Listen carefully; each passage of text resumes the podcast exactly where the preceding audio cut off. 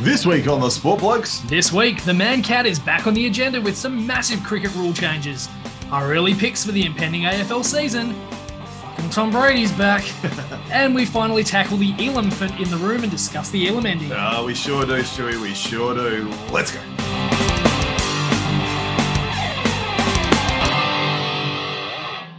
It's nine o'clock on Monday, the 14th of March, 2022. 901!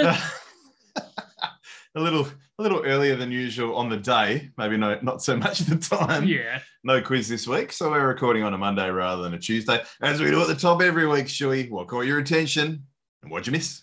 Well, I mean, an absolutely massive, massive weekend in sport. I I think for me, though, it has to be Adelaide 36's captain Mitch McCarron picking up garbage after their loss to the Breakers on Saturday. Ah, yes. And after him going 0 for 6 for two points in nearly 34 minutes, dare I say it, it's probably where he belongs.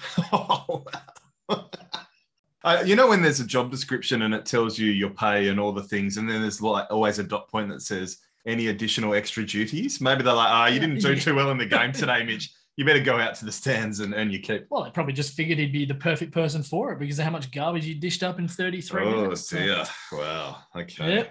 Yeah. Get, get a punch in early. how about yourself, mate? Well, lots of NFL for me this week, Stewie. Well, also the baseball uh, lockout's over, which is good for those that like baseball. I, I like the idea of baseball, as I always say. the idea. this this gives me the opportunity to give you uh, Shohei Ostani stats. Yeah. basically. Like, yeah. um, yeah, so that's good. But yeah, in the NFL is what caught my attention. So Russell Wilson's gone to Denver. My Colts have managed to somehow get rid of Carson Wentz. They've sent him to Washington to the Commanders. What uh, what flavor of sandwich did you get in return for him? we got a couple of third round picks and stuff, actually. Yeah, that's not too It's bad. more than I expected. Yeah. But listen to this the amount of, if I'm not mistaken, he is the 16th quarterback they've had in the last six years. wow. if, assuming he suits up and has at least one snap, which Wow. he will because they traded for him. So yeah, yeah, terrible. Good job, Washington football team. Khalil Mack's gone to the Chargers, and Brady won't leave. Meh. I just I can't believe I can believe it actually. I, I could totally see this coming. Tom Brady, even though his team lost in the first round of the playoffs last season, he managed to get himself in the news every single fucking week. Like so after they lost, okay, it's about the game. Then the following week, it's the farewell to Tampa Bay, and everyone's like, "Oh, he didn't say farewell to Boston," and he does that the following week, the farewell to New- Boston. New, New England. And then even in the Super Bowl at halftime, when after the music was off, they're talking about Tom Brady and how great his career was. So he managed to stay in the news cycle every single fucking week, and then he never left. It's deflating, isn't it? It's very deflating. I just hope that I mean he said that he wanted to spend more time with his family, so I guess those three weeks were enough. Now we are- Hopefully, Giselle's withholding sex. we, we well, Is this how much you like your family, Tom? Yeah, well, so we've actually made it very clear we are massive, massive fans of Survivor, Yes. and well, mm, my interest is waning, but yes, uh, over the course of our lives, we've been massive fans. Yes. yeah. So Boston Rob, who is literally one of the most iconic Survivor contestants ever, he's a past winner. including his wife who we met on the show who also won. so Yeah. they've done very well for themselves. They've done incredibly well, Amber, yeah. Yep. and so he actually went on Instagram and posted a picture of himself on the beach at Survivor.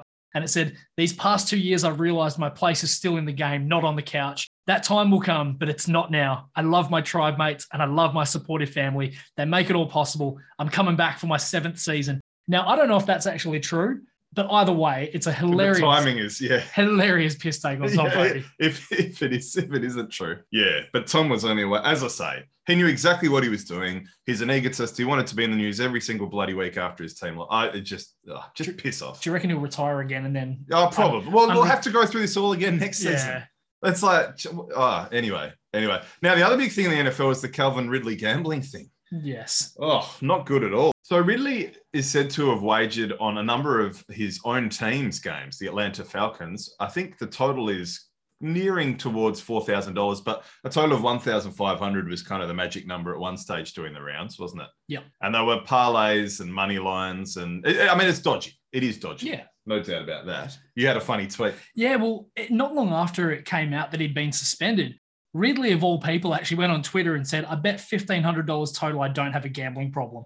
Oh, Jesus Christ. The timing is just. It's It's a bit brazen. It's very brazen, but it's oh, it's not great. Here's, I'll tell you else what's not great. So this is from Nick Looney 901 on Twitter.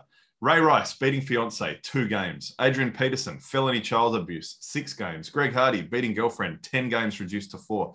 Ezekiel Elliott hitting women six games. Calvin Ridley 17 games for using FanDuel.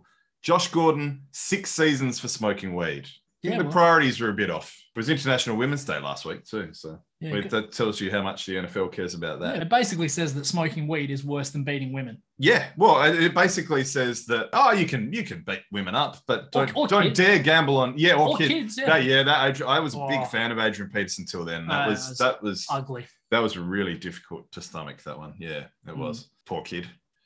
What'd you miss, mate? Well, as I said before, it was an absolute feast of sport. I did strategically miss Sydney and Cairns in the NBL. I'd watched the first two games of the triple header on Sunday, and the thought of watching Cairns just put me to sleep. and I actually missed the Marsh Cup final, which was not strategic. Yes, yes. Did not realize that was on, unfortunately. But as we always say, there's only so many hours in a day, and you can only watch what you can watch. It's true. I didn't watch it either, and I, I have in in years gone by watched watched the final. Like we've beaten New South Wales on a number of occasions, and we'll get there very shortly indeed. I miss Sydney and Cairns as well, but that's because we were watching the AFLW. Uh, good to see the Dockers women have another win after a horrible record-setting performance last week. We were actually at that game, but when you've got half your team out and they all come back in, it's no surprise that they then get a win. Not quite good enough, though. Oh, look, yeah, yeah. They were they were playing for the win rather than for the percentage. The win was more important. Had they not got the win, they wouldn't have made made the finals. So, Yeah, fair enough. yeah. So, Stewie, let's get stuck into the cricket once again. It's been a few weeks that we've talked about this. At time of recording, Stumps is not long called in the second test. Australia in bloody good shape there. But first, let's start with the Women's World Cup. Yeah, been a really interesting start to this Women's World Cup in New Zealand. Uh, the reigning champions, England, are in Oh, yeah. big, big trouble at the moment. They've played three, they've lost three. Mm. And I tell you what, they would have expected at least one of them. I mean, they lost to Australia, fair enough. They lost to South Africa today, fair enough. But they did lose to the West Indies as well. All three of them really, really close games. It's also the first time that England have ever lost three straight at a World Cup. Wow, yeah, okay. So Yeah. very, very unexpected. And gee, Good for the health of the game. it is, and it was Yeah. it was a great game. I actually managed to watch a bit of the South Africa game, and it, it came down to really the final three or four overs with the middle order slash early tailenders coming in and hitting the winning run. So yeah, it was great to watch. And look, obviously as an Aussie fan, we don't mind seeing England get beaten. It's, uh, it's never so bad. And it's kind of got to the stage now where they've got two really big games, India and New Zealand. If they lose both of those, they are probably out. You would say. Oh, they'd have to win both big, I would imagine, to have any chance. Well, there's the thing is the West Indies are kind of winning games that they should lose and losing games they should win. So okay, that yeah. kind of throws the cat amongst the pigeons a little bit, okay, but okay. it- it's looking really, really tough for England to defend their championship. Now, one thing I did see in today's game, Stewie, is Seema Mazabata class, and boy, it was all class. A bit of luck too. Nat Siva has Hmm. Oh. top edged one, but not in what you'd expect. So she's gone through a full 360 swing motion basically, and it's hit the top edge on the way through. I don't really know how else to explain it without. Well, she's basically gone for a like a swivel pull shot, and it, the ball sort of bounced off her glove and ricocheted. on- That's true. on- yes, it's come on- through. Yeah. yeah, ricocheted onto her bat, which was facing the complete opposite direction of the bowler, and it's just Boom to slip. straight to slip. Yeah. It's Crazy. one of the most unusual dismissals you will ever see. Oh, it sure is. It absolutely is. Hats off to Marizan Cap, who had a five for 45 in that match, the best bowling performance by a South African in a Women's World Cup. And obviously, we have quite a, a nice link to Marizan Cap. She was a member of the Perth Scorchers Big Bash team that won the premiership over yes, here indeed. Yes. all of a few Very months ago. recently. Yes. Yep. Played an amazing, amazing tournament. Now, the Aussies absolutely cruising. As we said, they beat England. They also beat Pakistan really comfortably. They smashed New Zealand yesterday without Jess Jonathan as well. Ash Gardner smoked 48 off Oh, 18. yeah. Wow. She Yeah. was just hitting them everywhere. And then, yeah, South Africa looking okay. Ex- They're expected to do well. They weren't overly convincing in beating Pakistan and Bangladesh, but today was actually their highest ever run chase in a World Cup. So, uh, And uh, it's, if you keep winning, that's the main well, thing. thi- this is it. So they looked really poised in the final overs, and that's kind of all you can hope for. Absolutely. And it's unusual for South African cricket teams to be poised in final overs in World Cups, I dare say. Well, we- we're not at, we're not at the final stages yet. yeah, true. Okay. Yeah. But what I've actually enjoyed about this tournament is that going into it, it was expected that it would be four spots for five teams the Aussies, South Africa, New Zealand, India, and England. But the West Indies have kind of come in. I mean, as I said, they beat England, they beat New Zealand, and they've really kind of given a little bit more of a dimension to this this knockout round. And Added Is- some drama and spice. Yeah. all of a sudden, it's kind of looking at six into four, which doesn't go quite as well. No, that's good. And Good. obviously, for teams like Australia and South Africa who are stockpiling wins early, that is key. yes. So they've just got to get through without injury and and Yes. worry about the next stage. Absolutely. And we'll talk about it more next week because obviously they'll be a little bit closer to the the semi-finals and the quarterfinals. So we'll, kind of talk about it a bit more once we know where we're at with that. Indeed, absolutely. So the blokes, well, the second test very different to the first. It was looking a lot like the first, wasn't That it? was Unbelievable. So that one ended in an unceremonial draw. Very disappointing after what 25 odd years since we've been there in person. and to have 14 wickets fall across yeah, five days, yeah, that's terrible. it's disgraceful. yeah, yeah, and it less did- than three a day on You- average. You're, yeah. right- you're right though. It looked exactly like it was going to be a carbon copy of this. It really did. Yeah, it really did. and, and, and you're just thinking like what is going on here what sort of message does this send to teams do you actually want to come and play in pakistan if they're just going to serve up these horrible wickets that do nothing Well, I dare say there were probably a lot of journalists at about four o'clock Perth time, seven o'clock Eastern States time, that were rewriting articles because the tide changed very quickly, didn't it? i may have rewritten my notes as well, Uh, well, hey, you know, sh- shit happens. I mean, it was looking like, and Marnus's reaction. So we went down the pub and we watched the Wildcats and their cricket side by side. We had a nice little corner there with the two tellies. My girlfriend and I were laughing at Marnus's reaction after he ran himself out because he knew there were runs on offer on that deck and he blew it. And this is a bloke that's used to getting a 50 nearly every time he strides out there. well yeah i mean the proof's in the pudding you look nathan lyon made 38 pat cummins made 34 mitch swepson made 15 not out on, debut so yeah, yeah. you've got all of these guys making runs, but then the, the only person who really didn't make more than 20, and we can't really count what Swepson did because he was not out, was Lapshane. Yeah, And yeah, it's- exactly. Yeah, he, oh, he knew his reaction. My God. Absolute suicide single. Yeah, it was terrible. But hats off to Mitch. Great to see him in the team. And I thought it was a very nice touch, Usman giving him his baggy green, given that Usman is playing in his country of birth. well, it's and his, had a ton. His, his home city. Yes, yeah, 'Cause yeah. That, that is exactly. There you go. exactly where the Kawajas are from. So, Yep. And do you know what was even better was that he kind of, and, and we'll, I guess we'll kind of mention now, after the Aussies made nine declared for 556, this is where I'd kind of written out all the same stuff. This entire series has been a farce. No one's trying to win, all this Yeah, sort of stuff. yeah. Oh, and there was some very defensive bowling tactics by the Pakistani bowl, Well, uh, spin We'll bowlers. talk about that in a second because that's Yeah, actually yeah. there's an interesting thing I wanted to ask you about. with yeah, that. yeah. But then the Aussies have come through and absolutely skittled Pakistan for 148. It's more, I guess, what we were expecting. But it was actually the run out that Mitch Swepson Yes, had at the yes, start. That yes. was the catalyst. Indeed. Yeah, well, you could argue that it wasn't his two wickets. It was actually that run out that was the most impressive play of his day, wasn't it, really? Well, it was. And it kind of gave the Aussies the belief that, you know what, this is not going to be the same as the first test where Pakistan just battered and battered and battered. And you just felt like you couldn't get them out. And and the thing is, wickets fall in bunches. So all it takes is one often, and they just you can skittle them. And that's what happened. Mitch Stark took two wickets in two balls. Yep. And all of a sudden, it exposed that middle order that kind of hadn't been tested previously in, in the last test. And yeah, everyone really contributed. I mean, Starkey took three, had Cummins and Lyon one apiece. Cameron Green took one as well. yes. Yep. An Yep. absolute beauty. So there's, They all had good economy rates. So yep. yeah, it's you couldn't really ask for much more. And then obviously they've come in and put the foot down a little bit at the well, end. and we were talking about this when you got here before we hit record. Is that basically Aussies are shit scared of sending teams in to follow on in Yep. the subcontinent. So we took the bat again, and maybe it wasn't a bad idea. Give our bowlers a bit of a rest. I think they'll probably miss the first session tomorrow. To just bat through that. The lead's sitting just shy of 500, so 489. Bat for a session, maybe I reckon declare just like maybe 10 overs before the end of the session and Yeah. have a ping at them Yep. and then have another ping at them when they come back from lunch. and, and by that stage, the lead should be up towards 600 anyway. Yeah, yeah. So yeah. it it could even be more. Depends. Depends how fast they really want to go at it. And th- yeah, there's a lot of hitters in the. Marnus will be keen to cash in after that first innings, I Yeah. dare say. But you might see guys like Alex Carey and Travis Head getting promoted. Cameron Green as well come out swing. True, yeah, they could. They see, could. see how they Yeah. want to go about it. But no, it, it's interesting. So going back to what you were saying before about this horrible Negative tactics, yeah. negative, a lot of leg side sort of stuff, it poses the question: Is it time to start bringing in wides for that sort of stuff?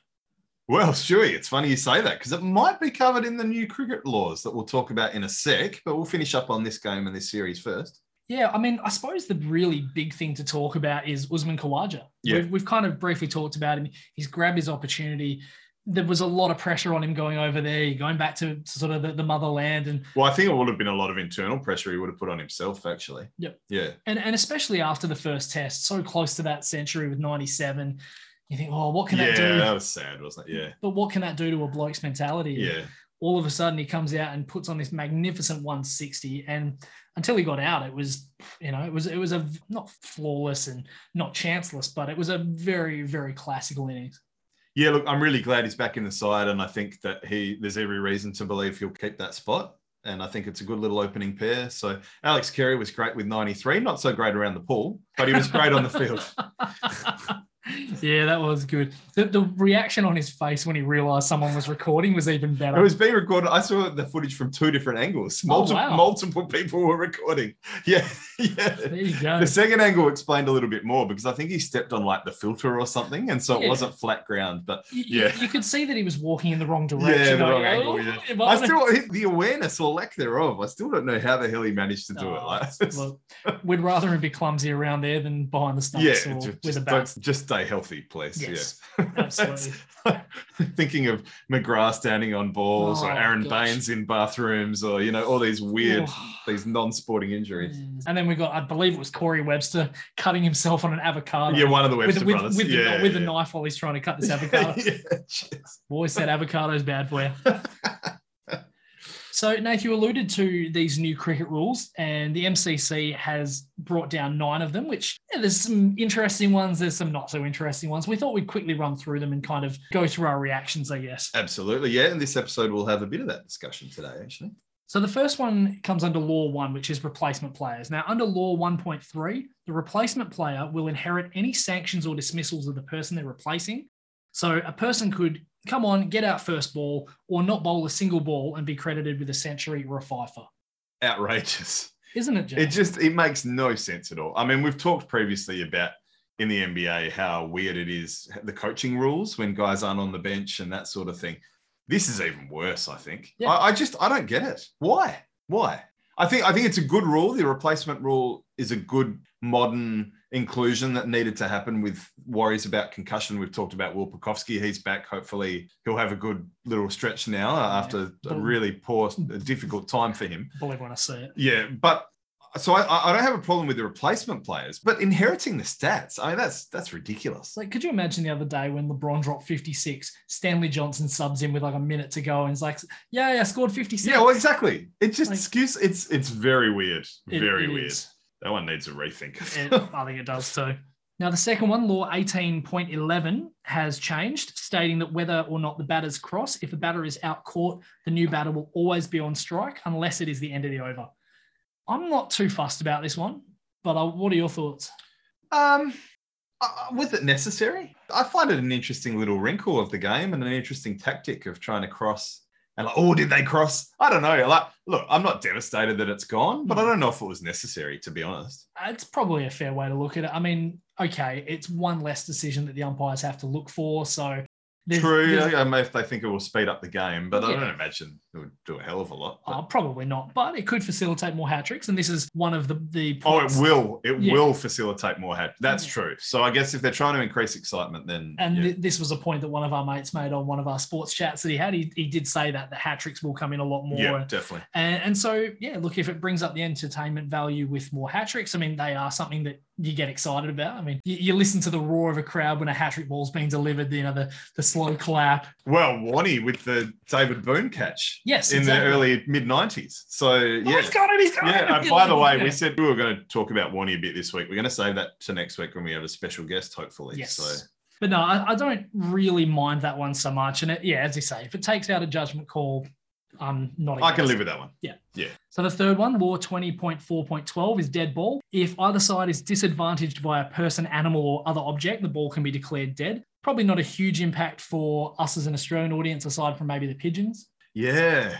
Yeah, that Big Bash final Hmm. with Bill worrying, oh, he's gone. I'm afraid he's gone. Do you remember And that? he was back from the dead. Yeah, out of the crowd. And it was a final. Yeah. And it was a really exciting final, too. It, It was, that was. one where Brett Lee had the brain explosion near the end. And oh, man. Yeah, look, uh, every now and then a dog will run on the field This- as yeah, well. this and- is more like I, I don't know. I feel like it more it probably affects other Isle- countries. Ireland, was yeah, that- yeah, yeah. yeah, Well, England. I just I think it's happened in New Zealand too, actually. But yeah, To me, I just think immediately of like Irish county Yeah. sort, of, sort of thing, like count, county somewhere we'd never heard of. and there's- maybe it applies more to the lower levels than tests, I for think so, example. yeah. And, and obviously, you know, these laws have to cater to all levels. Yeah. So it makes sense. Uh, the fourth one, Law 21.4, a bowler attempting to run out of batter before entering their delivery stride will now be a dead ball, previously a no ball. Have you ever even seen that happen? never. Not that well. If I have, I don't remember. Guy gets to the top of his stride, takes three big, big steps in and goes, oh, he's out of his crease. I'm- Yeah, I've never yeah, seen that. yeah. Well, actually, I probably have once or twice. It's normally an act of aggression, though. Yeah. It's like, oh, here's an excuse to pelt it at a bloke because he's got his bat out of the crease. Yeah, that's true. So yeah, very rare though. Very rare. It's- yeah, I, I can't see that being a problem. Law 22.1 a wide will now be called based on where the batter stood as the bowler entered their delivery stride. So I kind of thought that was how it was being adjudicated already anyway. You see, obviously, a lot of those judgment calls in the BBL with guys backing away or moving across their crease trying to open up angles. Yeah.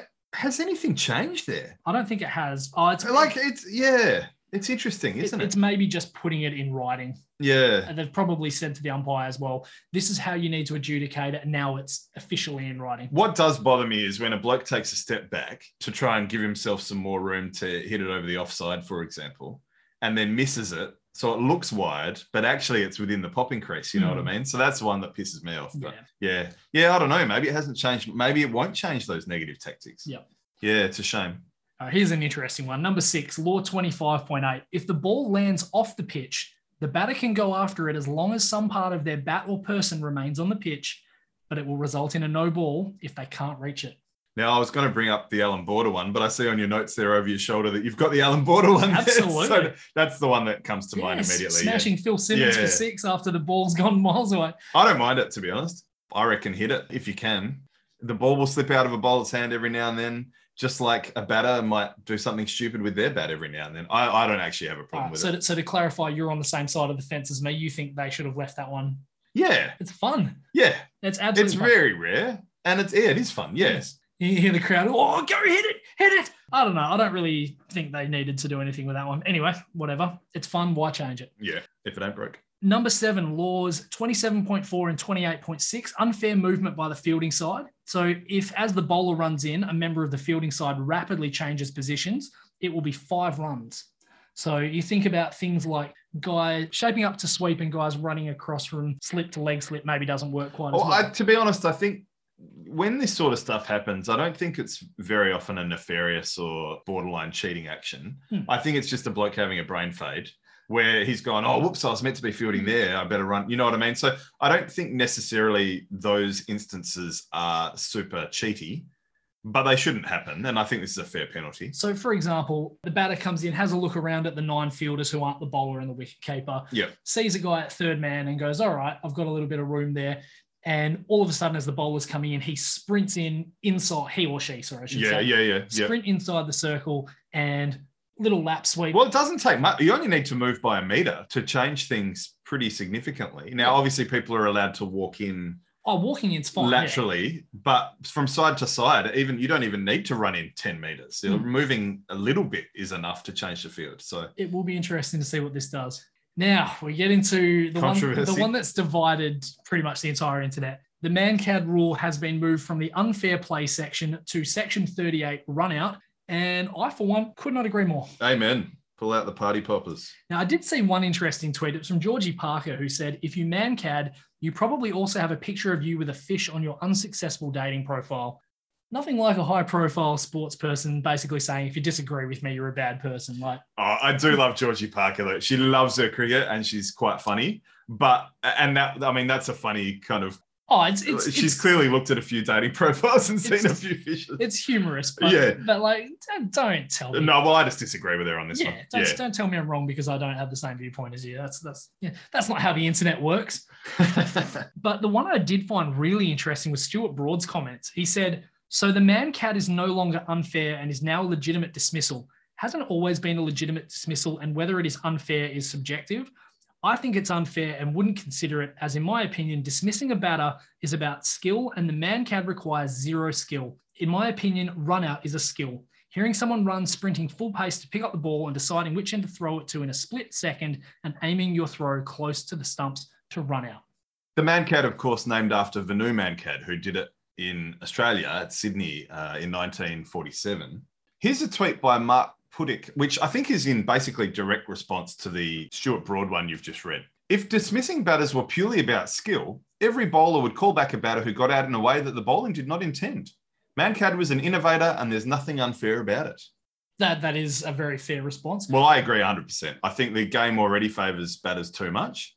And if someone is backing up, I've seen people back up so far.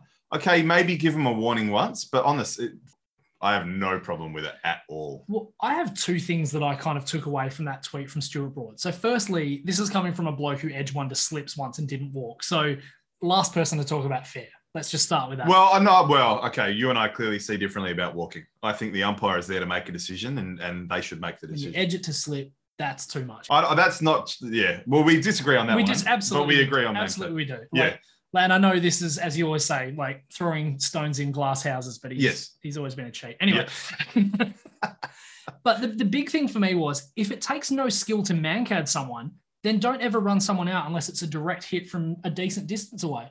If you take a relay throw in and whip the bails off, that doesn't take any skill. No. So how about don't do that ever Yeah. again? Yeah. Yeah. Oh, it's it's a poor argument on Broad's part. And fuck you, Stuart Broad, for, for ru- no for ruining my first name.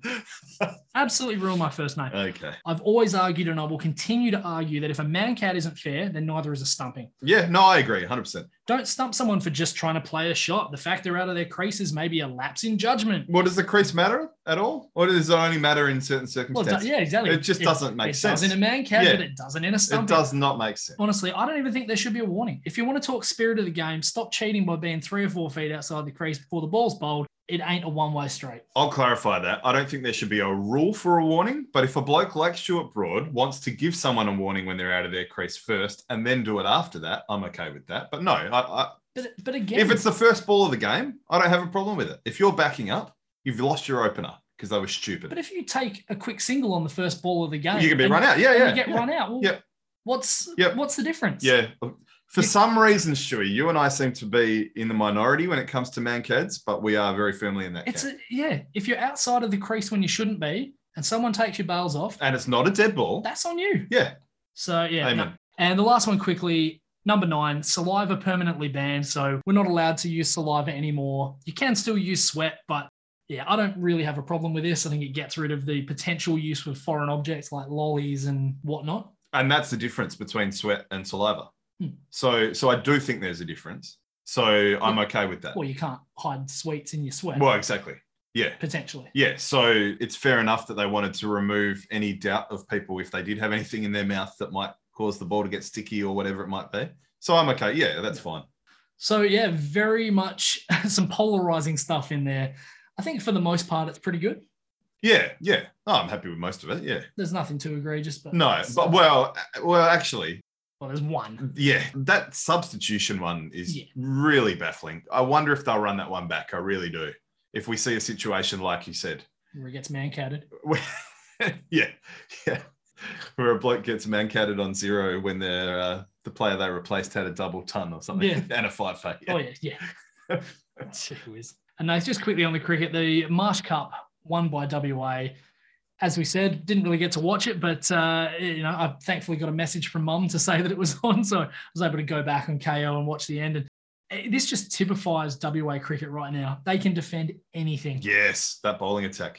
Like 225 is an atrocious score in a one dayer. We were actually lucky to get to that. It was 44 from Jai Richardson and a 52 run stand between Matt Kelly and Jason Berendorf with nine wickets down.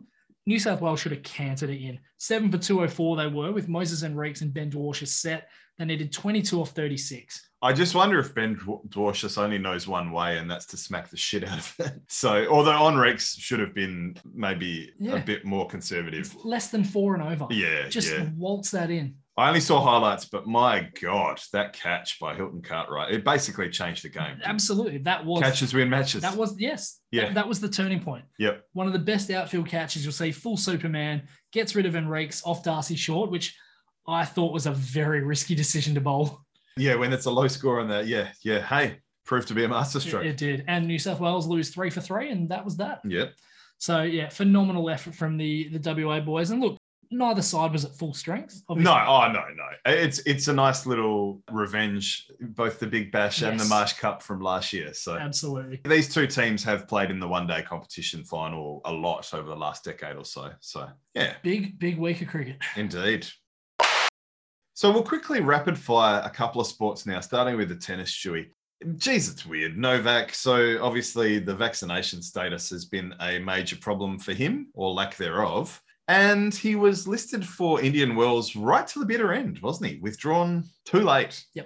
Absolutely. And look, it's amazing how many times I see these articles pop up that are trying to say, oh, Novak Djokovic is actually a good guy. Like, he does some cool things, like some really, really good things. There was, I can't remember the name of the Ukrainian tennis player, but Djokovic reached out to Yes, him, yeah, yeah, yeah, yeah. And he said that Nadal and Federer hadn't reached Yeah. out to him. Yeah, yeah, yeah. which Yep. is which is disappointing. But then at the same time, yeah, the, the chaos that he causes in these tournaments by refusing to withdraw until the absolute last minute. And it does, it messes up all the draws. And and really a traditional draw should have number one at the top, number two at the bottom. And it ended up being basically that a lucky loser got him. Yeah, yeah, yeah. If people have walkthroughs, yeah, it's not fair. Yeah, well, it's it's not what you want. So pretty poor form by him. And look, as I say, I will absolutely, I will give him a gold star for reaching out to Sergei Stakovsky. That that was a class move. Well, he's not Satan, is he? Like No. Mm-hmm. he, he's a flawed human being. Maybe some people will say more flawed than others for different reasons. Yeah. And definitely more skilled than others Yeah. for obvious reasons. Just pick your game up a bit more.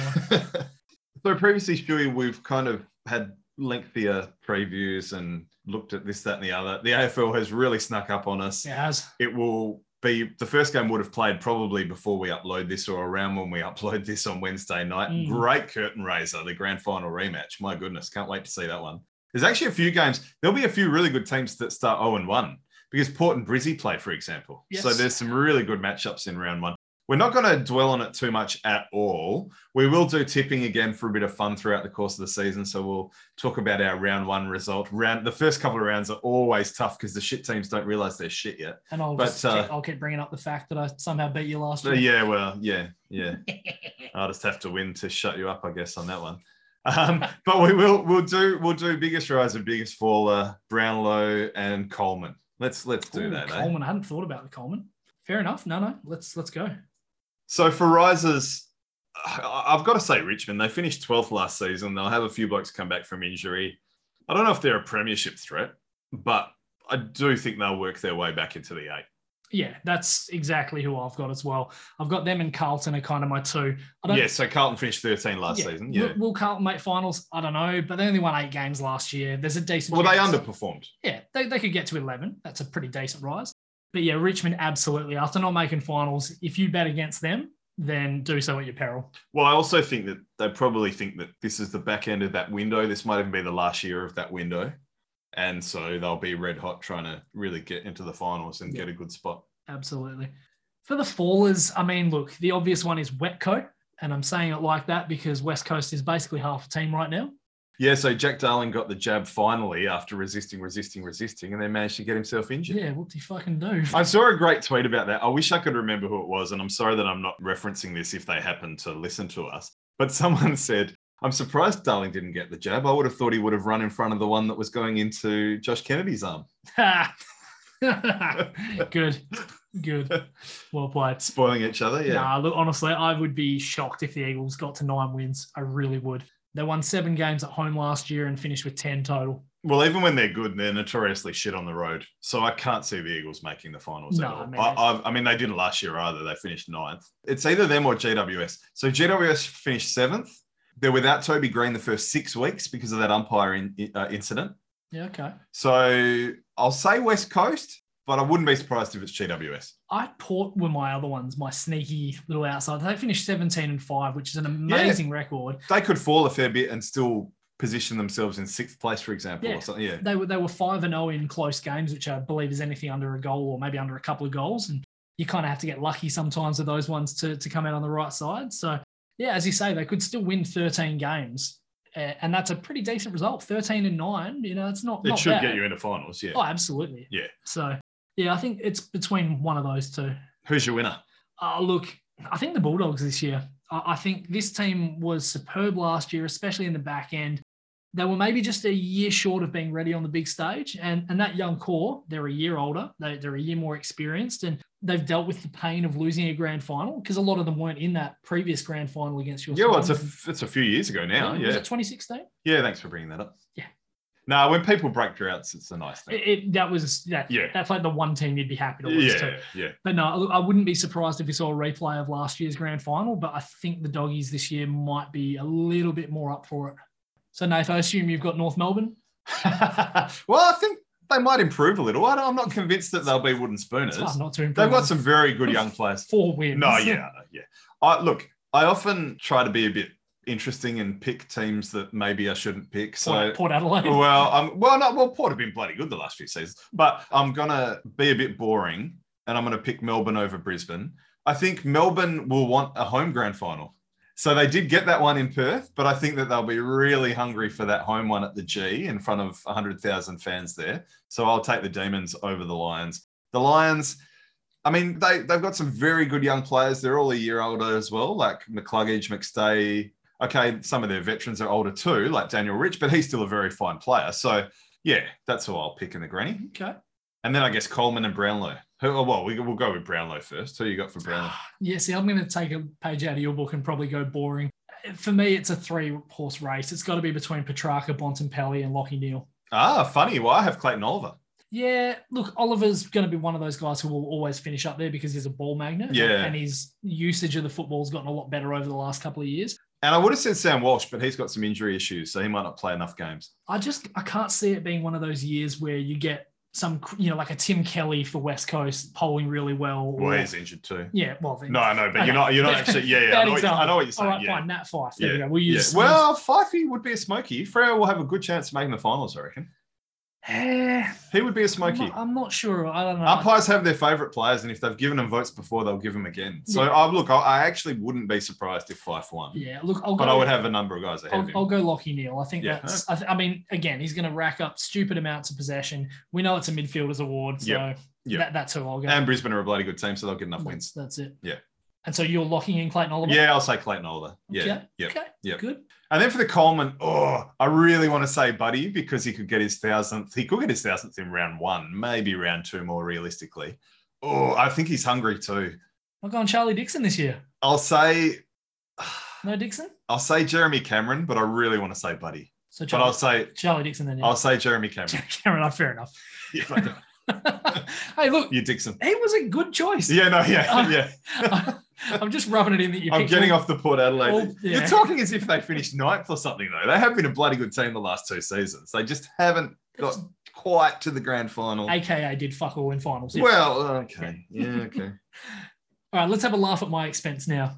So when you asked me this, I I Oh. hadn't actually- I, I hadn't prepared for it, so I immediately put down Ben King, and I'm like, I was like, ah, I think that's the injured one, that's Stewie. usual. I was like, ah, shit, Max King. Yeah. so he's just changed three letters. yeah, I should have gone David King. well, Max has a better chance Max because he'll actually be on the paddock There's a playing much better chance. and not in I- the com box or in the studio. I, I think I think Maxi King will do well this year. All right, book it in, So there's our very and I'll win the tipping. well, okay. No, I won't. I'll, pr- I'll probably tip you to be honest. I'll tip you. I don't think you'll make the same mistakes as you did last season. No, I'm, I'm playing against myself. Last season, I played against you, and I shouldn't have. Yeah. And I, I it- it's like how I screwed my fantasy football. Like, we never actually ta- talked about how that finished, but we'll talk about that next time the NFL comes back. And now, this week in sport history. Unfortunately, we kick off with a real tragic story from the early days of the NBA. March 15th, 1958, and three days after being knocked unconscious during the last game of the season, and mere hours after losing game one of the Western Division semi finals, Cincinnati Royal star Maurice Stokes fell ill on the flight back to Cincinnati, later suffering a seizure, which would leave him permanently paralyzed. Stokes was diagnosed with post traumatic encephalopathy, which put simply is a brain injury which causes damage to the motor control center. Stokes was looked after by fellow Royal Jack Twyman, who became his legal guardian, and luckily he was able to regain some of his physical movement and speaking ability. As a result of this, there is now the Twyman Stokes Teammate of the Year award to recognise it. Damien Lillard is the current holder, but past winners include Chauncey Billups, Shane Battier, Tim Duncan, Vince Carter, Dirk Nowitzki, Jamal Crawford, Mike Conley, and Drew Holiday. Ultimately, Stokes suffered a fatal heart attack in 1970, aged just 36. We often talk about what ifs in sport, guys who could have been one of the all time greats, but for a number of reasons. Obviously, in the NBA, there's Derrick Rose, Penny Hardaway, Grant Hill, or Bill Walton. In the case of Len Bias, of course, he's one that never even made it past draft night. Stokes is absolutely one of those what ifs that doesn't get spoken about nearly enough. At just six seven, he led the league in rebounds in his first season at 16.3 a game and managed to up that to 17.4 and then 18.1, which was a career high to go with his 16.9 points per game. If you're wondering why he didn't lead the league those years, it's because this is when Bill Russell entered the league. In his three seasons, he was an all star every year and all NBA second team each year behind Paul Arizin and Dolph Shays, both of whom are Hall of Famers and NBA at 25, 50, and 75. He was Rookie of the Year and honestly achieved more in three seasons than a lot of players achieve in their entire career. Yeah, just one of those guys that we absolutely would be talking about as one of the greatest to ever do it had he been able to have that full career. And a, a real shame, like so many others. I mean, like those guys that you, you mentioned who, yeah, we'll never know. We can't take anything for granted. No. March the 17th, 1996, at the Cricket World Cup final at Gaddafi Stadium in Lahore, Pakistan, the Sri Lankan cricket team achieved their first ever World Cup win, knocking off the Australians. Aravinda de Silva top scored for Sri Lanka with 107 not out, while earlier taking three for 42, as the Australians were restricted to seven for 241. Now, how's this for something I forgot? We've obviously just talked about the great man himself, Shane Warne, and what a loss to the game he is, and, and what an amazing loss he always will be. Mm. But he came into bat before Stuart Law, Michael Bevan, and Ian Healy in this one. All I can think is that he was sent in as a pinch hitter. That's Hmm. the only explanation, I think. It's the only one that makes sense. Yeah, yeah. Now, this was a really unusual World Cup for a number of reasons. Firstly, it was held across three nations India, Pakistan, and Sri Lanka. This was the first time Sri Lanka had actually been invited to host a World Cup. And unfortunately, Australia and the West Indies refused to play in Sri Lanka at the magnificent R. Premadasa Stadium, which we have been fortunate enough to go to. We have. It's a beautiful stadium. Yeah, that's where I met JL. Of course, it was. Yeah, true. down by the nets. It's not great security out there. They pat you down for about half an hour before you go in. But anyway, that's another story. Now, I kind of understand because this was due to the Tamil Tigers. They bombed the central bank in Colombo just weeks before the tournament started. So your apprehension is understandable, I guess. Now, the Sri Lankans were awarded both of those games by forfeit or walkover, as they called it, and they'd actually qualified for the quarterfinals before a single ball was bowled. And I think we've mentioned this one before, but in the semi final against India, they posted eight for 251, which is a yeah, pretty decent score back then. Oh, yeah, definitely. But India were in control. They were one for 98 at one stage, and then Sri Lanka takes seven for 22. Absolutely turned the game on its head, left India floundering at eight for 120. And the local fans kind of lost their mind. They began throwing projectiles onto the field, and it eventually resulted in Sri Lanka being awarded the match for the first ever default in an ODI.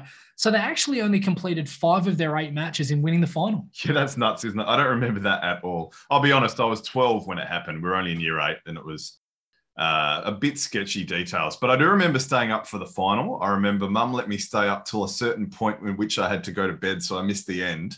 That's incredibly compliant. I don't know why I didn't just stay up and disobey orders. I mean, is she going to check on you? No, well, that's right. All, all I can think, and it would have been a reasonable time, like 1 a.m. or 2 a.m. But all I can, it's because we had to go to church the next day. But all, all I can think is is that I, I knew we were going to lose, and that's why I went to bed or something. I don't know, but yeah, yeah. All I take out of that is you saying that one or two o'clock is a reasonable well, time. yeah, I'm nocturnal. 95% of the population, that, maybe, that's, maybe that's not quite the number, but the vast majority would look at that time and go, that is incredibly late.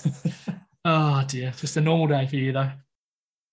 Now, crazily, Sri Lanka were actually 66 to 1 outsiders at the start of this tournament.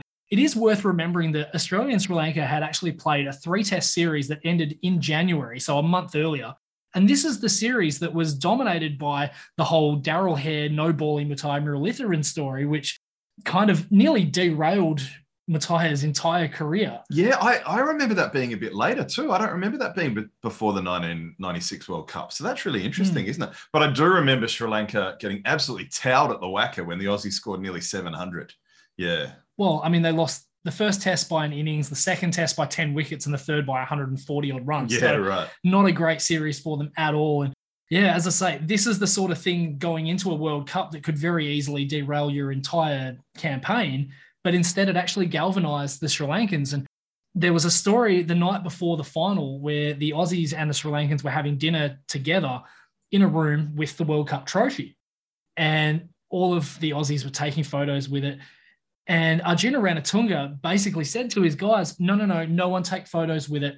We're going to be holding this thing tomorrow. Then you can have all the photos you want. Ah, boss move. I love it. Absolute boss move. And I tell you what, it worked. Hey, yeah, and superstition. I wouldn't have touched a trophy if I were No. one of the Aussie players. But it, it is a different game, and and Sri Lanka really changed the game of one day cricket. They they always wanted to score 100 in those first 15. Of course, Tony Gregg always creaming his dacks about Kalu with a runner opening at the top there. So they revolutionised one day cricket, and that's why they won. Well, they did. I mean, I think Sanath Jayasuriya was the man, Oh, one man, of my favourites Yep. of all time. man of the tournament. You had Yeah. Mahanama at the top as well. They had some some cracking players in that. A team. young Chaminda Vas and, and Mattia as well. So a pretty good attack, too. Yep, absolutely. Now, another thing we have spoken about before, but I kind of wanted to expand on because I've read a little bit more about this. I mentioned a while back that Nolan Clark became the oldest player to debut and play a game in an ODI.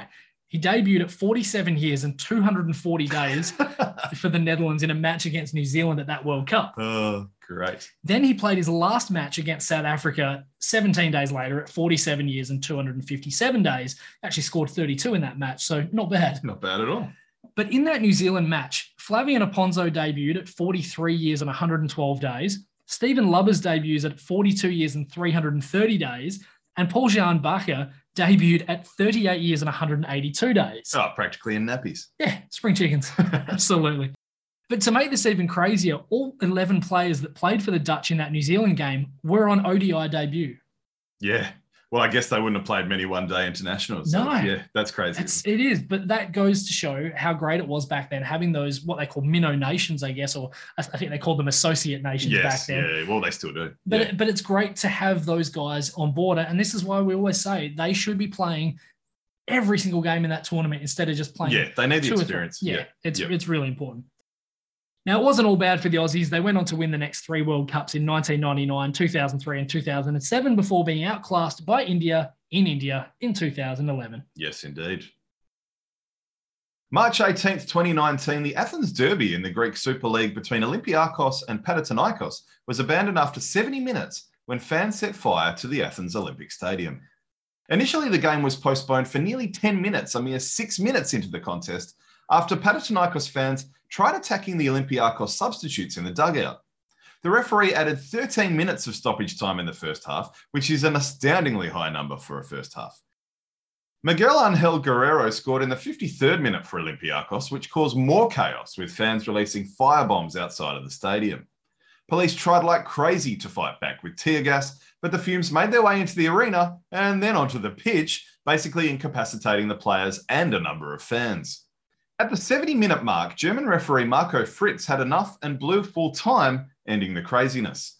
Fritz had only been refereeing because of a rule introduced the previous year that crucial games like the Derby would have to be overseen by an outside official due to a spate of horrible violent issues. Examples involved the owner of PAOK Thessaloniki storming the pitch with a gun after a late goal was disallowed in a match with AEK Athens. In 2012, a game between Olympiakos and Panathinaikos was abandoned after supporters attempted to access the ground without tickets. And when police intervened, petrol bombs were set off in the stands and fire bombs were thrown at the police. Had this match been completed, it's likely that it would have broken the record for stoppage time, which, funnily enough, ended up later in the year at a whopping 28 minutes from a game between Burton Albion and Bournemouth after they had issues with their floodlights. It's a crazy old game sometimes, football, isn't it? sure is. And a birthday to finish it off, March the 20th. Happy 77th birthday to Miami Heat team president Pat Riley. Riley's been successful in every aspect of the NBA. He won a championship as a player with the LA Lakers in 1972, as an assistant coach with the 1980 Lakers team, five more times as a head coach with the 82, 85, 87, and 88 Lakers, as well as the 2006 Miami Heat. Now, that 18 year gap between 88 and 2006 is easily the longest gap between two rings for a coach. And then he capped it off with three more as an executive, that same 2006 Heat team, because he was the coach and an executive at the same time, as well as 2012 and 2013. This makes him the only North American sports figure to win championships on all four levels, and he's actually reached the finals in some capacity in six different decades. I don't know what's more impressive. That's crazy. It's a good question, actually. Yeah. I, I suppose maybe being around for six different decades or something, but yeah. well, it's high level too. I mean, That's- cracky. That's a hell of a record. He's a three time coach of the year, also coached the All Star game nine times, and he would definitely be one of the reasons that they don't let the same coach coach the All Star game in consecutive years.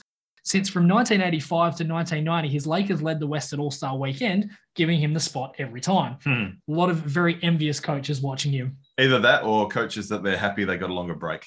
Well, this is true. Yes, yeah, this is very true. Yeah, if it's Greg Popovich, he wouldn't have cared. I mean, yep, no worries. Let me go. Yeah, give us another couple of days.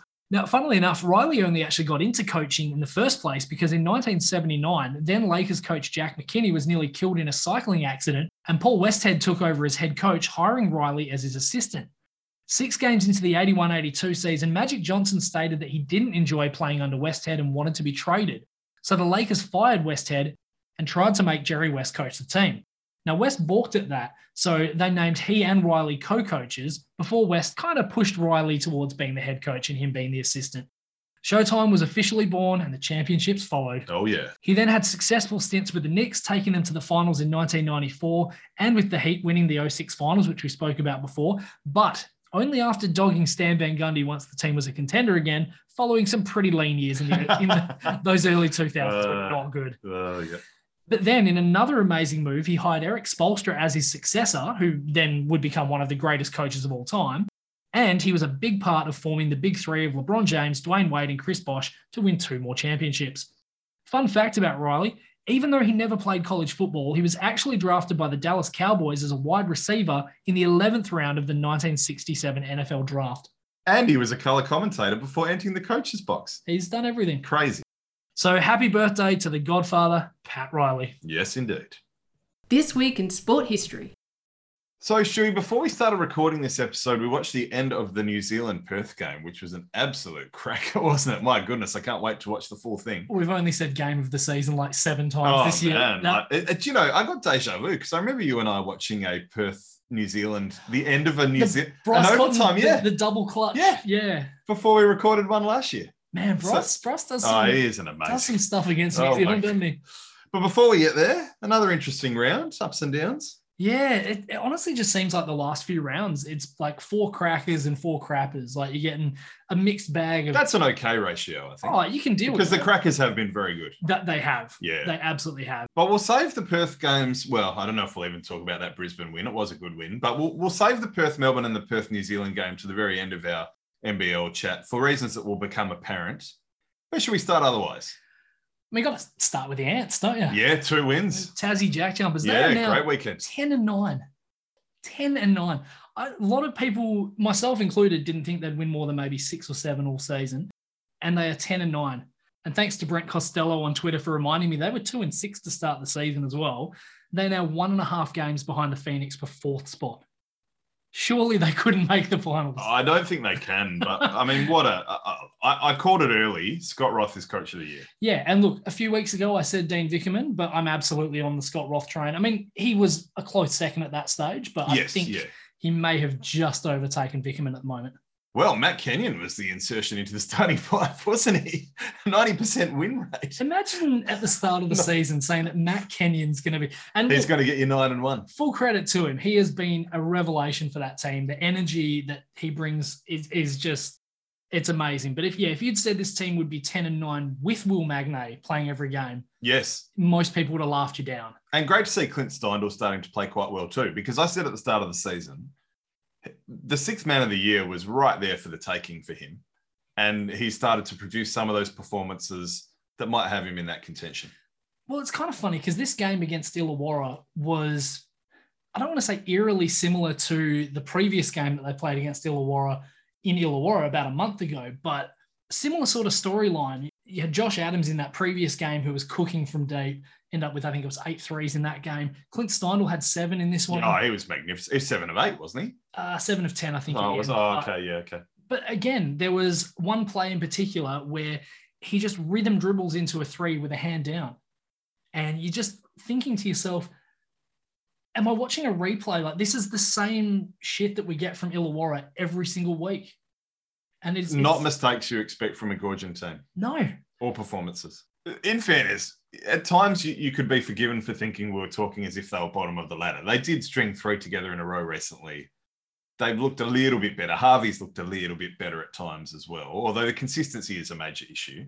and they're still outside the four looking in. Yeah, oh yeah, absolutely. This is the thing. That is one of the most talented teams in the entire league. They should not be sitting at fifth. They should be second or third at worst. Oh well, I picked him for the championship, Me so too. I'm very surprised. Yeah, Yep. So, And, and it's it is it's the same old thing. Like you said, you know, Tyler Harvey's had some good games, six of nineteen in this, three of twelve from deep. And if you look at some of the other guys, like Tim Conrad, zero of seven. Zero of seven. oh, from he's, Tim Conrad. he's the teacher's pet, isn't he? he had more shots than Duop Reef. Yeah, it's ridiculous. And and this is where I, I can't understand this. Duop Reith, firstly, only played 24 and a half minutes, which is ridiculous. But the six shots that he took, when he's getting that ball inside, single coverage, he is unstoppable. Nobody can stay with him. Oh, he's a fantastic player. like he's too athletic for the He's smaller got guys. great footwork. Yeah. Yep, yep. Like he, there were- Lovely hook shot. Yep. And, and there were points where it maybe looked like he was standing in the corner pouting, and I completely get that. Like if you're setting a pick and roll and you roll into the post, and then Harvey or Jessup or Conrad jack up a three instead of hitting you, I would pout too. I'd be sitting there going, well, what the fuck's the point in me running the floor? What's the point in me putting the effort in if you're not rewarding me for for getting to the right positions and not giving me a chance to dominate an inferior defender? Well, Magna's out, so Exactly. So you, you're talking about him backing into a Jack McVeigh or Matt Kenyon, great player, but I don't think he can really stick with Duop Reith. So that absolutely bailed out. well, Reed's Tasmania. borderline NBA, isn't he? Absolutely. And by the way, you mentioned McVeigh. He's been excellent too the last couple of games. Yeah. Oh, he was huge in this game. Yeah, huge. Absolutely Uh, huge. he was what 26 or something. 26, Yeah. massive three point play right at the end, which, Yeah. which kind of, I guess, stopped the big run that the Hawks were on. It is, uh, it's just crazy. I, I don't understand how teams are still just not preparing themselves right for Tasmania and not meeting them with that energy. It's, it's, it's crazy, but You can't take him lightly. absolutely not. And, and honestly, I, I hope that they give whoever it is in fourth, whether it be Illawarra, Southeast Melbourne, or Sydney, I hope, I hope they give them a good run. it'd be great to see it come down to the last game of the se- or last round of the season. Maybe not last game. That's probably a bit too Well- optimistic. Well, the thing is, though, like it could actually potentially come down to the last game because the the fixtures have all been released. yeah, that, that was an interesting one, wasn't it? Given that they had the ro- the option and people were used to the rolling fixtures, would it have been good if they'd maybe kept the last few rounds? Do you think? Or do you think the certainty? There's been too much uncertainty of late, and they just if they could, they had to get it all out there. Well, I think what it does is it potentially sets the scene for what could be a very exciting run up. And if, if you look at the last games of the season, the last two games are Sydney and Illawarra and Perth and Southeast Melbourne. That could very well decide the four. If not both, one of those games will. There's a very very good chance it could decide, or if not the four positions in the four. One of those four teams is going to miss out. Yeah. And well, unless Melbourne United. No, no, Still- yeah, yeah, they Four, will. One of which- those, you're right. At least one of those, probably only one of those, but at least one of those teams will miss out, and those games could determine. Yep. And so, yeah, and so that that's where it's kind of interesting. You know, you've got Melbourne United who could potentially have it all wrapped up Or playing. they could be resting players. yeah, Yeah. play- playing Tasmania in Tassie Yep. the day before. Yep. So yeah, I, I I think it's great. I think this is really winding up nicely. Storyline number two: Melbourne United are still the Southeast Melbourne Phoenix's daddy.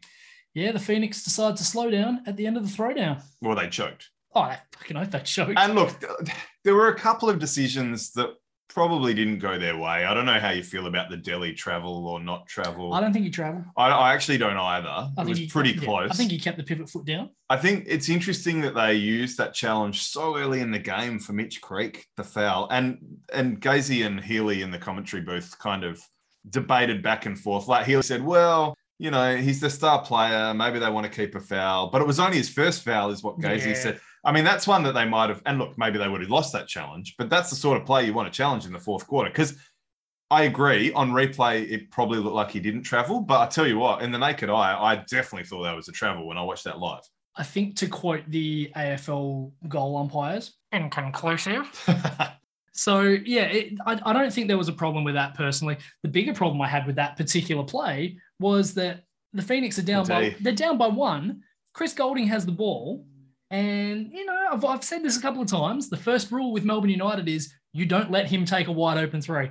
And Joe Cheese standing there three feet off him, or probably more, probably more like six or seven feet off him because he's it so was a tall. decent space. Yeah, but his hands are next to his Yeah, knees, and yeah, it's yeah. like uh, you know. make I, it hard for him. I know you don't like Mark Jackson, but hand down, man down. I loved him as a player. I just don't like him as a commentator, particularly. Yeah, no, absolutely. He should have had his hands up. And by the way, I, I, I actually thought Chi outplayed JLA. Absolutely. I, I don't know what the stats were in the end. I have to admit, I didn't look at the box.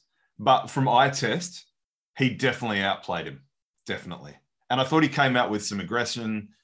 I, I actually liked the, the way Chi came out in that game. Oh, absolutely. And that was always a big worry was what's going to happen. She's not had a great last probably what month, six weeks. Yeah, people have it's not- started to say that people have figured him out, yeah. including us, in fairness. And and Chi, what 16 points, 12 boards. JLA had 12 and 15, so they kind of almost battled themselves to a to a draw there. Yeah, okay, there you go. Yep.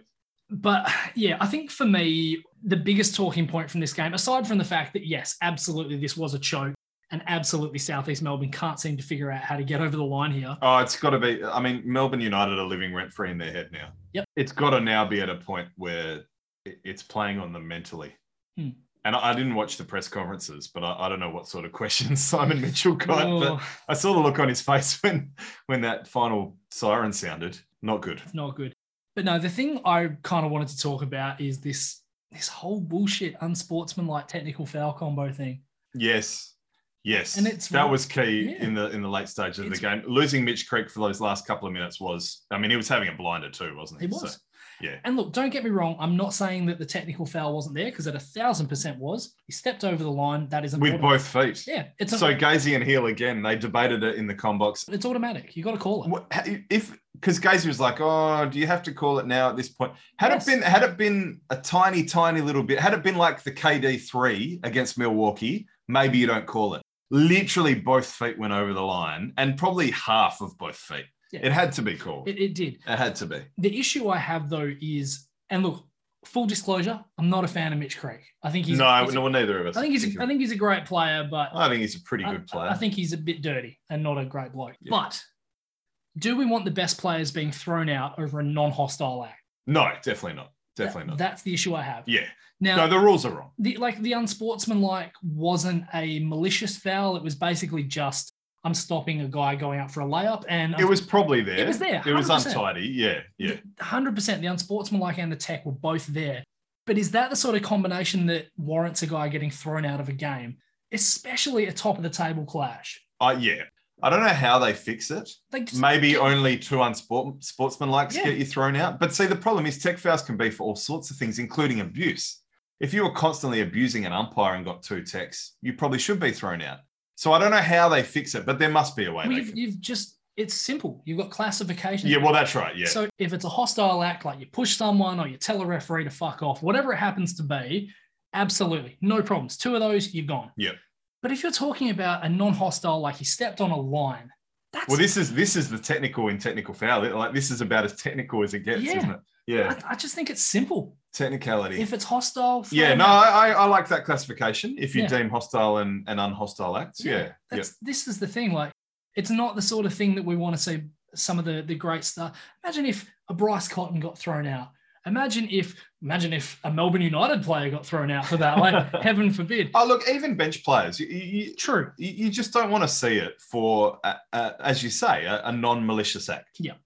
And two shots in the ball from the side is a pretty steep penalty anyway, Yes. let alone losing a bloke. Absolutely. So, So, yeah. yeah, I, I think that was quite disappointing, and especially with the context of the match, especially where we were at, at that point of the match as well, Oh, the Phoenix were, con- they controlled that game for what, 90% of it? give or take. Yeah, A long time. yeah. But full credit to Melbourne United. That's what good teams do, Yes. you know, and, it- and it's what Perth did today against New Zealand. They were pretty lucky to get out of that game, Oh, but big time. but good teams find a way yes. to to battle back in those things. They put themselves in good positions. They play good defense. And their, their depth helped Oh, it did. big time.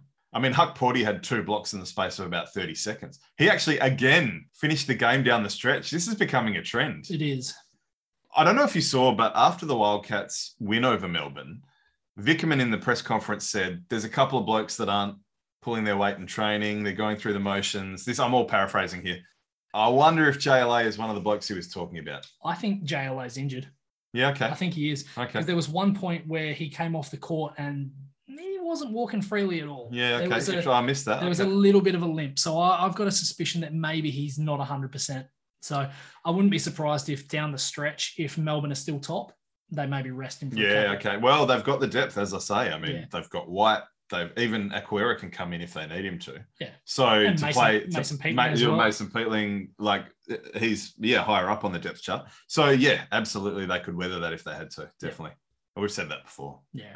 We'll concentrate on the first and last game of the round for the Wildcats. It was a big round for them, three games. That Brisbane game on the Saturday in the middle It's a weird could one. win. Uh, They won one quarter out of four and won the game. Yeah, well, there you go. I didn't realize So it that. comes down to the Gee, I you- did not realize Yep, that. yep. The, the Wow. second and fourth quarter were won by two and one. When you smash the third quarter, Yeah, that's- yeah, they really blew it out at, after halftime. But no, you're right. The United game and the New Zealand games were huge. I mean, obviously, the United game again, two real title contenders battling it out. And I don't know about you, but I actually felt really confident about that one. I, I felt like this is the sort of game that the Wildcats go and win, and this is the sort of game where Bryce often performs. Up ten with about four seconds left, I was still sure that I was still sure that Golding was going to find a way to knock Ugh. down four threes in the space of four no, seconds. it was that typical kind of just don't forget about us win by the Wildcats. I think It- against it the top was. of the table. Look, Perth always play well in Melbourne. That's just one of the things that they do. Yeah, yeah, yeah. They have got a pretty good record there. It's That- true. Yeah. And, and look, the, the big thing for me out of that game was you go into a game without Matt Hodgson and you're playing against a team that has Joe Lualachul, Huck Porty, and a lot of All other, those bigs, yeah, all yeah, those White, bigs. yeah. and out rebound them 49 41. That is massive. It is massive because rebounding. I mean, worm of the week Vic this Law. week, Vic Law. Yeah, 18 boards yeah, huge. to go with 20 points. as Yeah, well. he had a Like, very, he had a very good weekend actually. There's not many 2020s in the NBL. Let's just say. Yeah. Massive shout out to Mitch Norton in that Melbourne United game. 26 points, five boards. He had as many rebounds as JLA. He's just he's such an important player, isn't he? And he barely missed a shot. Uh, look, I mean, clearly he benefits from them keying in on Yeah. Cotton, and they, that's a strategy that they use a lot against the Wildcats. So Norton does often perform well against Melbourne, but you've got to hit your shots. You've got to make those cuts. Best You've off, still got to play well. best off ball. He was coverage. very, yeah, in the entire league. he was very good off the ball in that game, particularly. yeah, spectacular. Unfortunately, another donut for Michael Fraser. He he has picked it up a little bit in the last couple of games, so I must say. Um, Well, I think he- he's just he's just moved lower on the bench, and that's good. That's a good thing as far as I'm concerned. I, I'd rather see Travers and and Blanchfield get some of the minutes Fraser was getting. and look, I don't know that United actually played that badly. They just missed a lot of shots. Like Chris Golding, one of eleven from deep, three of fourteen overall. Delhi, six of sixteen. The- The one thing I am a little bit surprised is not seeing a lineup at some stage of JLA, Huck Porty, and Jack White. How much fun would that be? Oh, it's big, isn't it? I mean, Jack White can shoot though. yeah, he can. It's like- He, he can dribble and he's mobile, Uh, and so can JLA. I mean, he's a stretch four. Can you imagine defensively Uh, going into the keyway against that? Yeah, yeah, yeah. I guess the worry is foul trouble. If if you had that lineup out there and a couple of them got a couple of quick fouls, All right. I, I think two out of the three. I don't know if I'd have all three. out I'll of counter this. Put those three out there with Shea Ely and Matthew Dellavedova. No one's getting to the hoop, but if they do, Yeah, yeah, they'll get they're blocked. getting this shit blocked. Jack out. White, man, two huge blocks and one massive tip dunk against the Oh Wildcats. yeah, it was huge. I, I, I'm a massive fan of his. Yep. Massive fan. And now we've kind of buried the lead a little bit here, but the New Zealand game, which did just finish all of what about Few probably hours ago, a few yeah. hours ago, really. So yeah, Vic Law stupidly good again, thirty nine point seven boards, absolutely killed New Zealand in the mid range, which is almost a lost art, but just yeah, just picked them apart. Look, I mean, Cotton was great, thirty two points, nine boards, eight assists. You couldn't ask for much more from him. Oh, I can't wait to watch it after you go, mate. And the- well, let's wrap up so I And- can go yeah, on. that's it. Uh, not too fast, not too fast. But uh, look, New Zealand were great. They fought so hard in this one. Yanni Wetzel, a beast, 17 and 19 boards. He seems to be forgotten a bit in the NBA talks, I reckon. Mm. Yeah, I don't He's know. got to be a chance. oh, you'd think so. With his, his size Yeah, and his skills. But yeah. yeah. Then you had uh, Hugo Besson, 23 points, 19 for Peyton Siver. Tom Abercrombie hit some shots. He's now- yes, some big threes. some- he's, yeah. uh, he's back now. So yeah, look, it was it was a great weekend to get all three of those going home now with nine straight is huge. for the Oh yeah, Wildcats. yeah. So just as I thought the Wildcats would win the Melbourne game, I was really worried about the New Zealand game because obviously the travel and the time and thinking about home and it was a bit of a danger game and they did nearly lose it, but wow. It what never- a finish. Never even crossed my mind going into it that this would be such a, a hard game, but yeah, look, phenomenal. And as we say, punctuated by a crazy, crazy game winning three by Bryce Cotton with less than two seconds to go. And I think this is kind of the perfect time to, to bring it up. It's It really is. So we've sat on this one for a long time. Obviously, we're nearly we're getting closer and closer to our hundredth episode, and we've probably come close to talking about it a few times. And it did come up in our crossover episode with the Pocket Podcast guys. But because we vehemently disagree, we thought we'd sidestep that one and maybe address it another time. Now, initially, we thought we might talk about it on our next crossover with them. We haven't teed anything up. We hope to. We'd love to do it again because I think it's one of our best episodes. Apart from us all completely underestimating Melbourne, yes, all four of us did and overestimating New Zealand. yeah, yeah, I, I did big time. I, I'm just such a fan of Bessel. I'm, um, anyway, so we've got to bring it up now though, because first there was the All Star game, which happened very recently in the NBA, and it's a it's a feature of that. But also these two Perth games. So first the Perth Melbourne game where there was a fair a bit of fouling at the end, but then also the Perth New Zealand game, which was a really thrilling finish that went to OT. So yes, Stewie, that dreaded topic. That polarizing topic, we're going to give a few minutes to the Elam ending, as so named after its creator, Nick Elam. Yeah, so Nick Elam, look, don't get me wrong. This guy is an absolute genius. Oh, he's an interesting guy. Yeah. Yeah, definitely. So he's an assistant professor of educational leadership at uh, at Ball State University. He's an incredibly intelligent man. I believe he's a member of Mensa. So, All right, there you go. Okay. so th- you certainly can't second guess his ability to think things through, his intelligence, all of that sort of stuff. Like he's a very smart guy. Our arguments are against the concept itself, not anyone that loves it or created it or anything like that. And we're also not trying to change people's minds necessarily. If you are a massive, massive fan of this, go nuts. And I found that it is a topic that's very hard to change people's minds on Yes. because people have tried to change mine and it, It's not it gonna- hasn't worked. It has it's not, gonna worked. work. No. So the whole process basically is, and there- there's slight variations of it, but essentially what's happened, certainly in the in the NBA All Star Game, and also I guess to a lesser extent in things like the Rookie Challenge, there is a point in the game, and it's generally the start of the fourth quarter where teams will be on a certain score, and they will then be given a target score. So it might be like the first one in the All Star Game was in tribute to Kobe Bryant at three quarter time. The next, like, so, so the team that was leading add 24 points onto the score. That is your target score. And that's a little bit different to what they've done in the basketball tournament, for example, where I think it's the three minute mark or the four minute Four mark. minute mark, yeah. where they turn off the clock and it's plus eight. So by Nick's calculations, it was originally because I think an average NBA game was about 111 points. And so he worked out that in the last three or four minutes, they'd score seven points something. And I think they rounded it up to eight as a result of that. Yeah. and the whole idea of this was to, I guess, try and make the game a little bit more glamorous, get rid of the end of game fouling, all of that sort of stuff. Yeah, it's it's definitely I think the key reason is to clear up that end of game fouling and the kind of stretching out of games and that sort of thing, or the perception thereof. Now, the issue that we have had, I guess, with trying to get around this is, well, there's several reasons, I guess, but the, the big thing for us is that it takes away from so much of the legacy of the game. It gets rid of overtime. It gets rid of, it doesn't get rid of game winners, but it gets rid of the dramatic game winners. Yeah. So look, I want to say here that I don't think it's the devil. Uh, what was that? The Water Boy. With uh, it might be um uh, it- she's an Academy Award winner. Kathy Bates is the mum on that. I With was gonna Adam, say, I if shouldn't ask you. Should If I? it's an Adam Sandler film, I have Yeah, no yeah, idea. Unless yeah. it's Happy Gilmore, but But I, I don't think it's the devil. I did a lot of YouTube research over the weekend. I watched a lot of videos, some explanations, some like highlight reels, some full kind of end of games. There are exciting endings. It is possible to produce an exciting ending out of this. It is possible. However, there's, I think, uh, stretching of the truth that every single ending is exciting. And I know that your biggest bugaboo is it can end on a free throw. Well, well, this is it. If you look at the three All Star games that the NBA has had, the first one was a walk off free throw from Anthony Davis. Walk off free throws Whoop de doo. are the most boring thing you could imagine. Yep. The second game in 2021 was a 20 point game. So the Elam ending had literally zero impact on that, Yep. except finishing it earlier. Yep. And this year, okay, there was a walk off shot by LeBron James, a tough fadeaway, but his team was already winning by a point. So it's not like it was a game winner as such, it was a game ender. Yes. And you- and you're right. There is a distinction between a game winner and a game ender. Hmm. And there is a distinction between a buzzer beater and a game ender. Yes.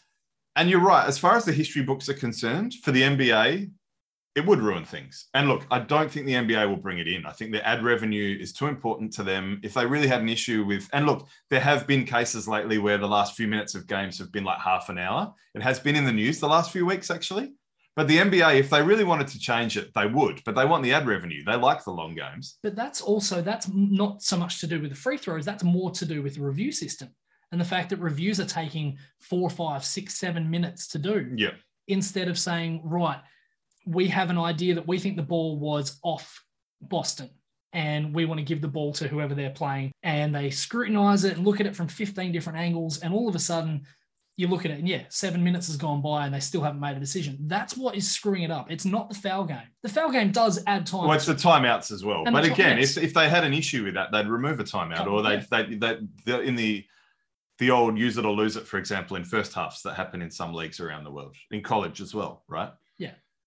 and that's true. And and i- in the case of the NBL, we've already screwed the record books by moving from twelve to ten minutes. So that argument is a bit weaker, but still, it's still I think relevant, but a little bit weaker. One one of the major issues for me is the mixed metric. So, how are we determining a winner? Under the Elam ending, it starts with time and then it ends with a score. I don't like that. I don't. And look, maybe maybe I'm in my rocking chair, maybe I need to get over it, maybe I'm too stuck in my ways. But either pick a score and play to it or pick a time and stick to it. Yes, we have mechanisms for if the score is tied after that, we've got overtime and that sort of thing. Overtimes are exciting. Yeah. Why would we want to get rid of them? I don't understand that. So the mixed metric thing for me is a really big deal. And I would actually have less of a problem if they said, okay, now every game is first to 100 than I would with an Elam ending. Because it just, I don't know, I really don't like the mixed method. So again, massive fan of the Pocket Podcast, guys. They've been excellent to us. This isn't a slight on them. We just have a difference of opinion. And I actually, I think they welcome good conversation and debate. So Hopefully. well, no, no, they do. I, I like again. They were great to us in the early days, and we're playing the the ball, not the man here. The ball being the issue, right? But I have to push back on this quote from Joe. So he said the Elam ending is only as big as a disruption to the game at moving from 12 minutes to 10 minute quarters. All records, historical stats are essentially vo- void. EE E all the way. Anyway, will be validated in 10 to 20 years when it's basketball's new norm. Okay, we've talked about the stats thing. There is some truth to that basketball's new norm. I don't know. I actually wonder if we move to it, go, oh, fuck, you know, probably shouldn't have done that. And then we move back and we have an asterisk of the Elam ending years. But I can't, when you remove a possibility over time and you bring in a new metric to score rather than time, you can't possibly say that's a lesser change than moving from 10 to 12 quarters. I'm sorry, I can't agree with that. Hmm. It's a much more radical change. I also worry that it would potentially be an issue with player development. Oh, So you would find potentially that because the fourth quarter is a little bit shorter, some of these development players, oh garbage the, time. the bench players, wouldn't necessarily get as much garbage time. They wouldn't get a chance to hone their skills, try things on the court. So you might find that someone like maybe a Luke Travers or I don't know some some other development player who's actually come along and done quite well may not have actually seen the same sort of same sort of time on the court. So I, I just I do I worry that it potentially ruins that, and then also ruins the Next Stars program because guys have a shorter leash. Look at someone like Nikita Mikhailovsky, yeah, well, he's gone home who's, now. who's just been sent home after Yeah. playing six minutes. Yeah. The Elam ending potentially would diminish even more a chance of him playing. So yeah, that just I don't know. It kind of worries me a little bit. No, fair, fair. I, I think the other major issue for me is it's putting a cast on a paper cup.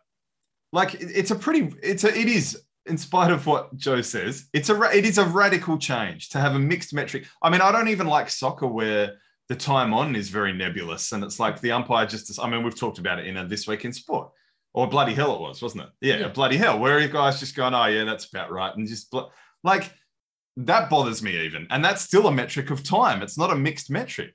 if we are wanting to remedy the end of game fouling, change the intentional foul rule. Make it harder for teams to foul teams to send them to the line. Put it in the hands of the ref. One shot plus possession. Teams will stop doing it pretty quickly. Hit your free throws. Teams will stop doing it pretty That's quickly. it. It's a skill set. It is a skill set, and there's already major skills in basketball. Again, okay, I'm in my rocking chair. Do we want to erode another? Do we want to diminish the importance of yet another skill in basketball? And if guys hit their foul shots, guys stop fouling. Yep. I mean, Perth's lead actually went up when Melbourne did this tactic. But here's the other thing. So if we're doing it for time, I've had a look at NBL games, even a couple that went to double OT. So this game in question, Perth Melbourne, the entire game, one hour 45. New Zealand Illawarra went to double OT, the entire game, just over two hours, two hours and four minutes. Perth Brisbane went to double OT, the entire game, again, two hours and eight minutes. It's it's not like these are marathon efforts that are going forever and a day.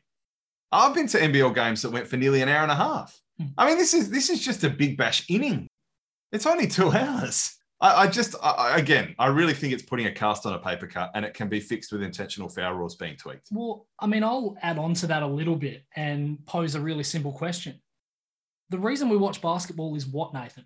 Because we love it. Because we love basketball. Yeah, So for me, the more the better. The- absolutely. Do you know, honestly, when you go along to a game at a stadium and the game is finished, it's an empty feeling. Even if your team has won, I often find walking down those steps towards the exit, it's like, oh, well, there you go. That's the most exciting part of my week. I Gone. love it when I in the seasons when we didn't have membership. I loved it when I jagged an OT game. Yep. I was like, oh, got one of the good ones. yeah, people. refer It's to it as- exciting. it's referred to as bonus basketball for a reason. Yes, exactly. Well, Cam Luke said it tonight. Uh, And and can you imagine a game where like that that Perth Brisbane game in round two and round two had two double OT games. The New, they were both really good. New Zealand and Illawarra as well was there. But if you look at the top five games in the NBL this season, I would say that probably four of the five went to OT. If you think about the very first game of the season, Brisbane Tassie, okay, it wasn't a great game, but it was an exciting game. There is a difference between a highly skilled game and an exciting game. And I actually saw a really interesting comment, someone on Twitter, and I wish I remembered who the name was. I apologize. But they said, Do you know what? Sometimes the drama of missing a buzzer beater is kind of interesting and exciting too. Yep. And when, t- when teams are trading blows, like it would be so anticlimactic if it happened within four baskets because of the target score of eight. Yep. And it might have, who knows, it might have gone to multiple OTs, which again doesn't mean you're getting home super late because as I've looked at three different games here, even the double OT games are only just over two hours long. and so I guess it, it brings us to the, the biggest issue that we have, which is what it takes away from the game. And aside from the overtime, it takes away all these crazy game winners. We've spoken about the Bryce Cotton game winner today. He probably doesn't take that shot if there's an Elam ending No, of course not. because he looks at it and goes, all right, well, that game is not nearly as exciting with an element. no. You've got the Cedric Jackson half court shot against the Wildcats. Again, a shot, Huge. a yeah. shot that is never taken in an Elam ending. You've got, well, Well, that's Any- right. Any any shot kind of further back than a few meters behind the three point line is not going to be taken in an Elam ending game because there's no time. and, and there's a few that I can think of in the NBA just from the last couple of seasons. Jeremy Lamb's half court heave against Toronto, Shea Gilgis Alexander's wild 30 footer, followed by Devontae Graham's three quarter court shot to beat OKC. You've got DeMar DeRozan's one legged triple against Indiana, Jerry West's 60 footer against, yeah, iconic. Yeah. against bloody, bloody New York in the 19 whatever finals. It was like, there's so many of them. Derek Fisher, 0.4. Ray Allen against the Spurs as well, game six of the 2013 NBA Finals. Even, I mean, we're in March Madness. Jalen Suggs last year. And I retweeted that because it was just such a crazy shot to win because of March Madness. So the NCAA tournament hasn't even started yet. The, the teams, the final bracket was announced today. But just in the conference championship, Chattanooga over Furman. A guy hit a crazy three over two guys in OT. Stanford over Arizona State, buzzer beater. Texas A&M over Florida in OT, buzzer beater. Miami over Boston College, another one, OT, buzzer beater. Iowa over Indiana. Virginia Tech over Clemson, massive three in OT. The list goes on and on and on. Do we really want to eliminate these games? I sure as hell don't. And, and if you go onto YouTube and even just do a search for college buzzer beaters, there is a bunch of like 15, 20 minute videos of these crazy threes from half court, three quarter court. There was a, I think it was a four overtime game a few years back where a guy hit a three to put him up by three, and another guy with eight tenths of a second left, three quarter court, bank shot, Yep. ties it up, sends Yep. it to another overtime. You There is a reason this is my favorite time of year and why I was so devastated when the tournament was cancelled a couple of years ago because of COVID. And I understood it. I'm not saying it should have gone ahead, but yeah. Oh, this is a fun time of year. Very fun. I think basically I'll just go back to what I said before. The reason that we watch basketball is because we love basketball, and trying to truncate that to me makes no sense. Yeah. If a game is shit, turn it off. Yeah. Bring on all the overtime you can Amen. possibly hope for. And look, as I say, Nothing against its supporters. We just don't like it as a concept. Yeah. So, Stewie, I actually have an excuse to talk about the Spurs a lot this week. you do, yeah. I have two very good reasons. The first of them, Greg Popovich won his record 1,336th game a few days ago to leapfrog the previous number one, Don Nelson. I've got the top five here. Do you want to have a crack? well, obviously, are we including Pop and Nels? Pop and Nelson. So, yeah, you've got the next three. All right, so Lenny Wilkins. Yep, 1,332. Uh, I feel like Phil Jackson would have to be. No, he's not No. actually. No. Okay. He might be sixth. I'm not sure. I wouldn't be surprised if he was sixth. But no, no Phil Jackson. Ooh. Pat Riley. Pat Riley is fifth, 1,210. Oh, the other one's killing me. That is killing me who that other one is. I've got a clue, but you'll get it straight away. Yeah, go on for time's sake. Played for Chicago, coach Utah. Jerry Sloan. Jerry Oh, Sloan. obvious. 1,221. Oh, look, yeah, I don't know if I've got all On, five. on the, spot. s- on the, s- On yeah. the spot. Give yeah. me a couple of minutes, I'll probably get that. But anyway, So Pop took the Spurs to the playoffs in 22 of his 26 seasons, still running, of course. All of those 22 were consecutively.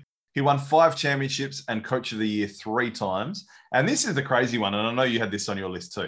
He himself has more wins than the New Orleans Pelicans, 731, Memphis Grizzlies, 910, Toronto Raptors, 1,018, Minnesota Timberwolves, 1,041, Charlotte Hornets, 1,116, and the Orlando Magic, 1,230.